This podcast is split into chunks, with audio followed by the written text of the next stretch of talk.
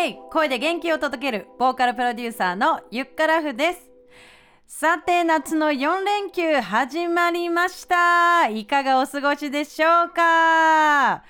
ゴールデンウィークに開催しただいいっかい宇宙恋フェス、大好評につき、本日しちがつにじゅうににちからにじゅうごにちのよっかかん、宇宙と両思いのゲストをお招きし、好きなことで夢を叶える方法や、心と体をつなげ、自分らしく生きるコツなど、人生丸ごとうまくいく秘密の話をしていただく、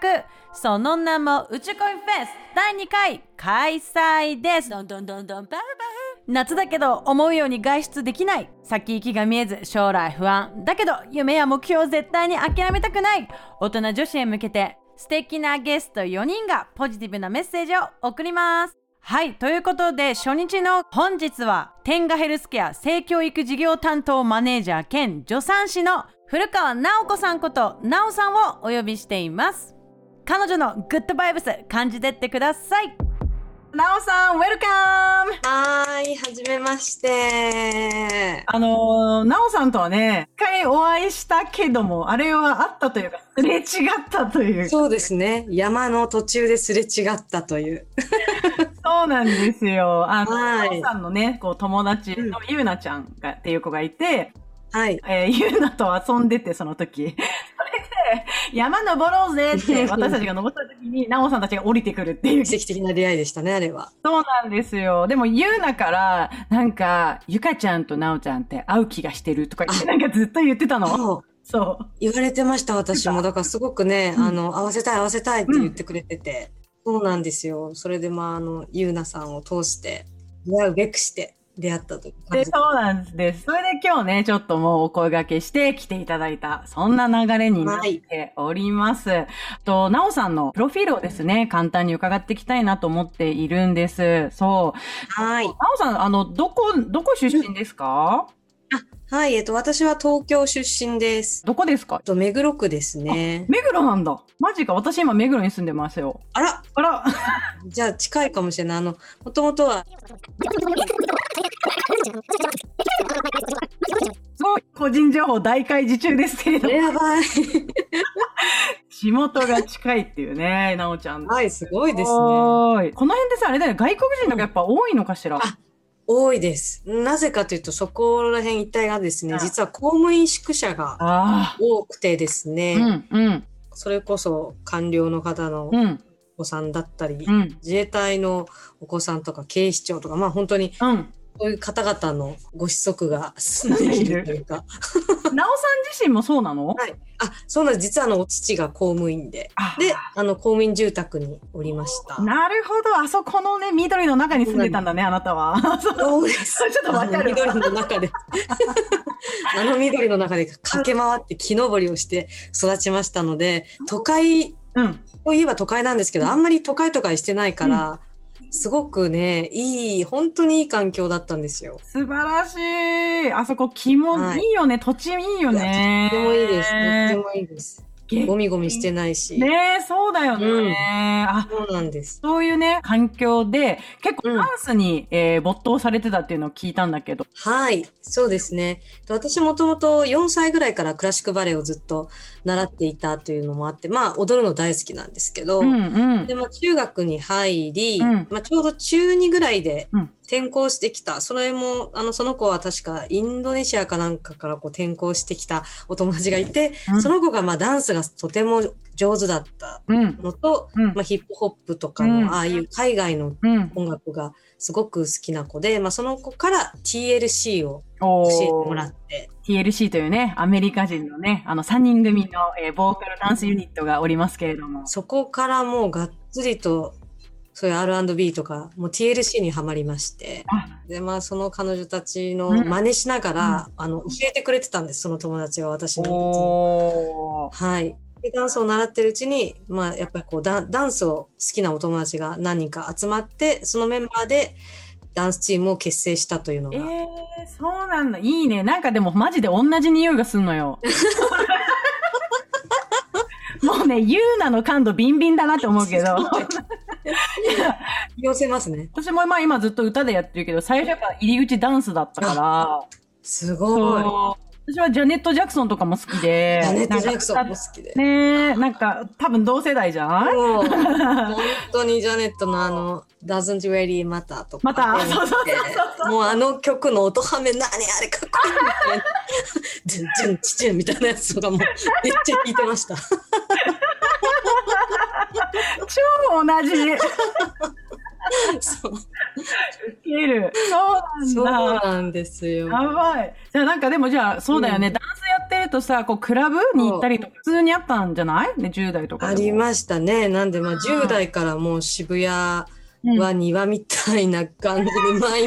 日のように渋谷の、うん、まあ、うん、ハーレムだったりとか、うん、もう今亡くなってしまったブエノスとか、うん、あのそういったいわゆるまあ、踊りに行くというかその自分たちのショーをそこで行うことが多かったので、うんうん、でその後、まあみんなであとは ディージェー タイムとか、あーそうだよね、クラブカルチャー、はい、うん、今クラブでいろいろ若い人たちとか本当にまあ今もう有名になってるダンサーの人たちもその当時はそこにいたりとかしてたので、うんうんうん、あの本当にクラブのカルチャーはとてもいろいろ学びましたね、うん、わかる。なんかやっぱそういうものが今のお仕事につながってたりするんですかね、うん、どうでしょう。なんか一見離れてるように感じつつも共通点があるような気もしつつなんだけど、はいはいはい、あのクラブってすごいやっぱりなんか最初はそのブラックカルチャーっていうかそのやっぱヒップホップとかああいう、うん、まあ、海外のああいう人たちのところからこう入ってきているけど、うん、なんかこうクラブってすごい偏見があったりとかもしたんですよ、その当時。な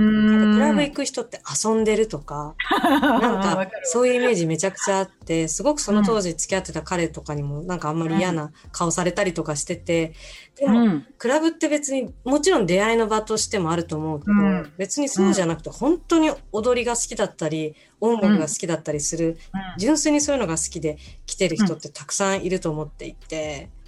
でなんかそういうなんかみんなの偏見みたいなのとか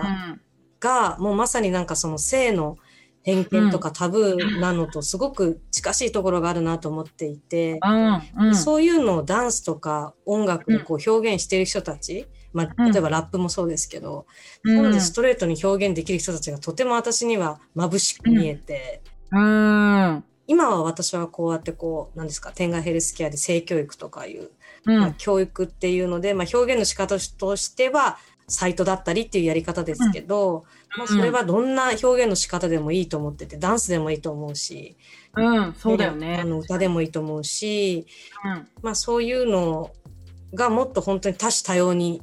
うん、いろんな人がそういうのを表現できる場があるのっていうのはなんかクラブはすごくそれを表してる場だなというか、何ですか、ケミストリーが生まれる場所。確かにね、そうか。もちろん踊ってる時はさ、細胞から全開で踊ってたんだけど、はいはい、一方でその頭、思考はなんか、うん、えこれってなんかその偏見だなとか、うん、まあ、かなり上積みだけで判断されると思うんだよね、クラブカルチャーに。そうなんですよね。なんかやっぱナンパとかっていうイメージが強かったり、あ, あとクラブによってはやっぱりコンドームを配ったりしてるところはやっぱ当時もあったんですよね。うんうん、あったね。うんうん、でそれってまあ。啓発のためにもちろん配ってる、エイズのこととか、まあいろんなそういうので配ってるところもあれば、なんかノリみたいので配ってるとか、なんかそれもらったらできるみたいなじゃないけど、はい、なんかそういうふうに思ってる人たちもいて、なんか本当にそれがすごい、うん、なんだろうこれってってすごい私はその当時不思議で、じゅう代、にじゅう代の時に、うんうん、ここってそういう大人のエロい場所なんだみたいなふうに思ってる人も今なんか、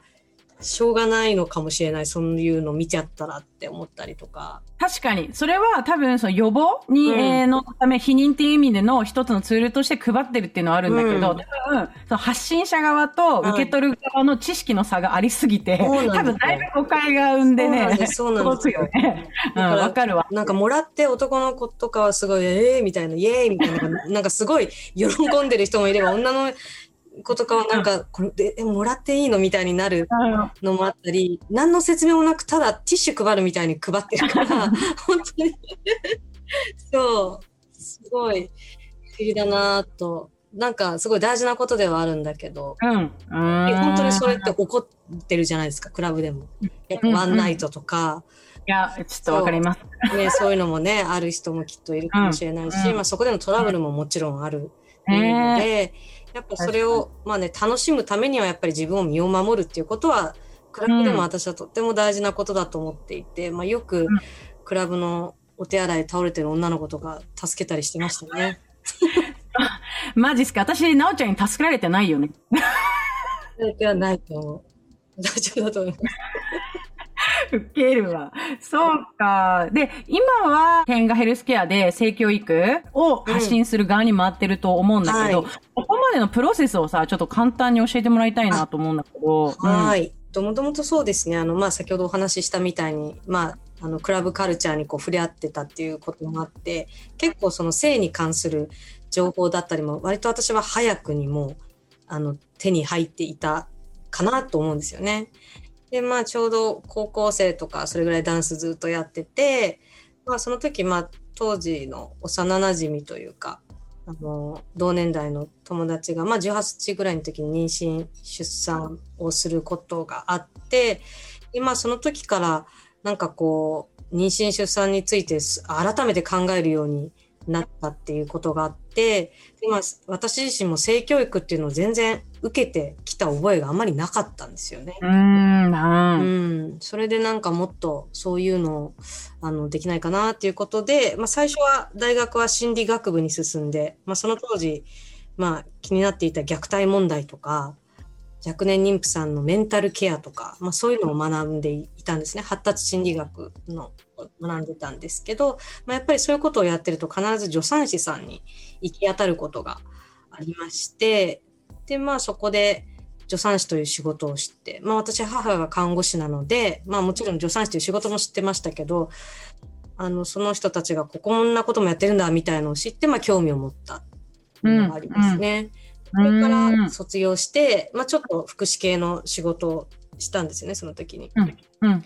で、そこからまた、あの、やっぱり助産師の資格取らなきゃいけないってなって、にじゅうろくぐらいの時にまた受験をし直して、うん看護の大学に行って、まあ、助産師を取って、はい。っていうところでもうすでにここで何年ぐらいだろう。もうじゅうねんぐらい経ってるかもしれない。あ、じゅうねんも経ってないか。うんうんうん、結構な、はい、年月がかかっておりまして。うん、で、まあ、その間もいろいろあったんですけどもね。いろんなことをやりながら。で、まあ、そこから、まあ、助産師として数年働いて、やっぱりもっと性教育って広めるべきだっていう、思いがどんどんこう強くなると、うんまあ、自分自身の性の悩みっていうのもとてもあったので、うん、それを解決できる会社であり性教育のこともできるということで、うん、今の会社に、うんうん、にねんはんぐらい前に転職しました、うん、わあ素晴らしいね、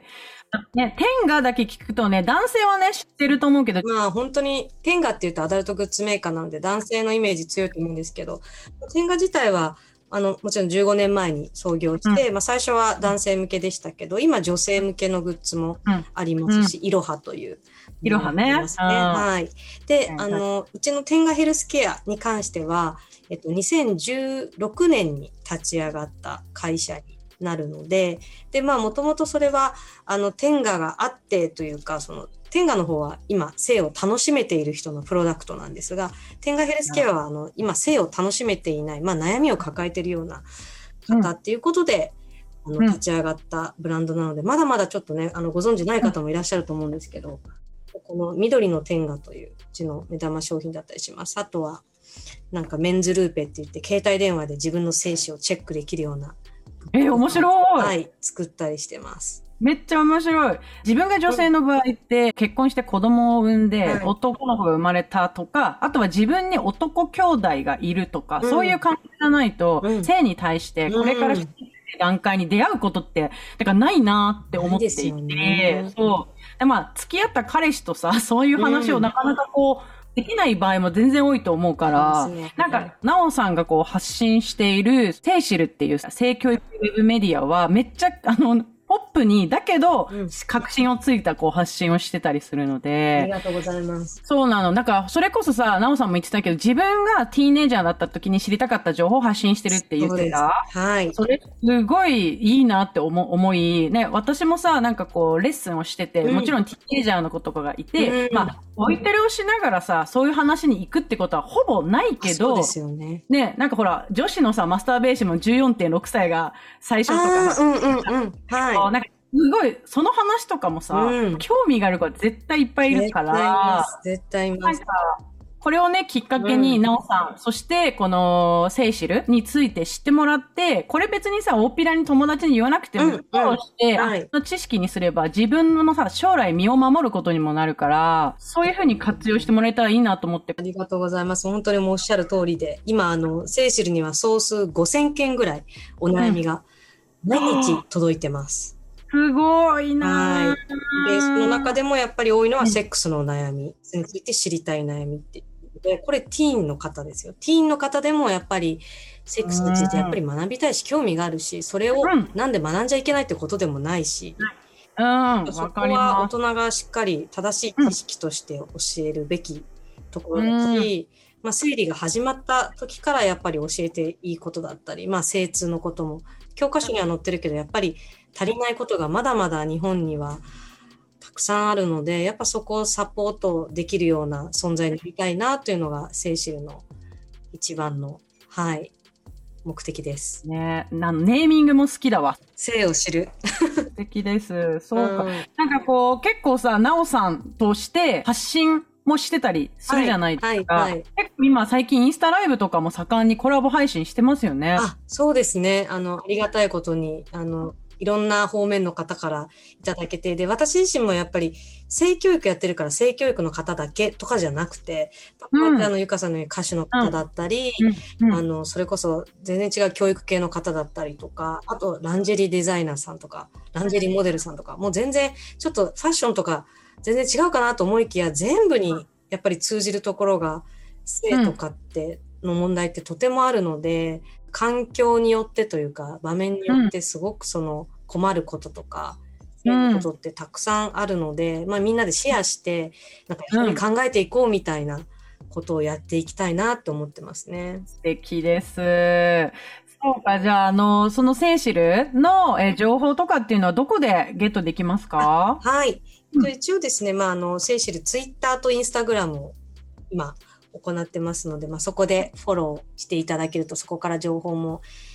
得れますし、まあ、あとはもうセイシルっていう風にググっていただいても出てきます。お、了解です。じゃあ、あの一連のですね、うん、情報は番組説明欄に、えー、リンクとアカウント名貼っておくので、ぜひ、えー、はい、見てみてください。ぜひぜひ。はい。ということで、今回、またね、別の角度でうち恋フェス盛り上がったと思います。なおさん、今回はどうもありがとうございました。ありがとうございました。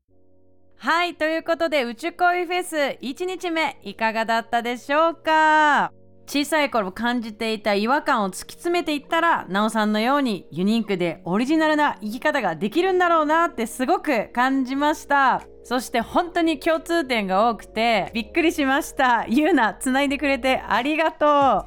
い、ということで、今回の配信が楽しいと思ったら番組サブスクリプション登録をしてください。サブスク登録すると新しいエピソードが配信されるたびに自動的にスマホにダウンロードされてめちゃくちゃ便利です。そして今回、なおさんを通じてこの番組初めて聞いてくださった方も多いと思います。よかったら私、ユッカラフの ライン 公式登録してみてください。お友達登録特典として、今ならあなたのお誕生日に歌でお祝いします。歌プレゼントを受け取るには、お名前と生年月日をチャット欄に送ってください。たくさんの登録お待ちしています。はい、明日うち恋フェスふつかめはシンガーソングライターのまみのちゃんが登場します。ということで、今回はこの辺で。ゆっからふでした。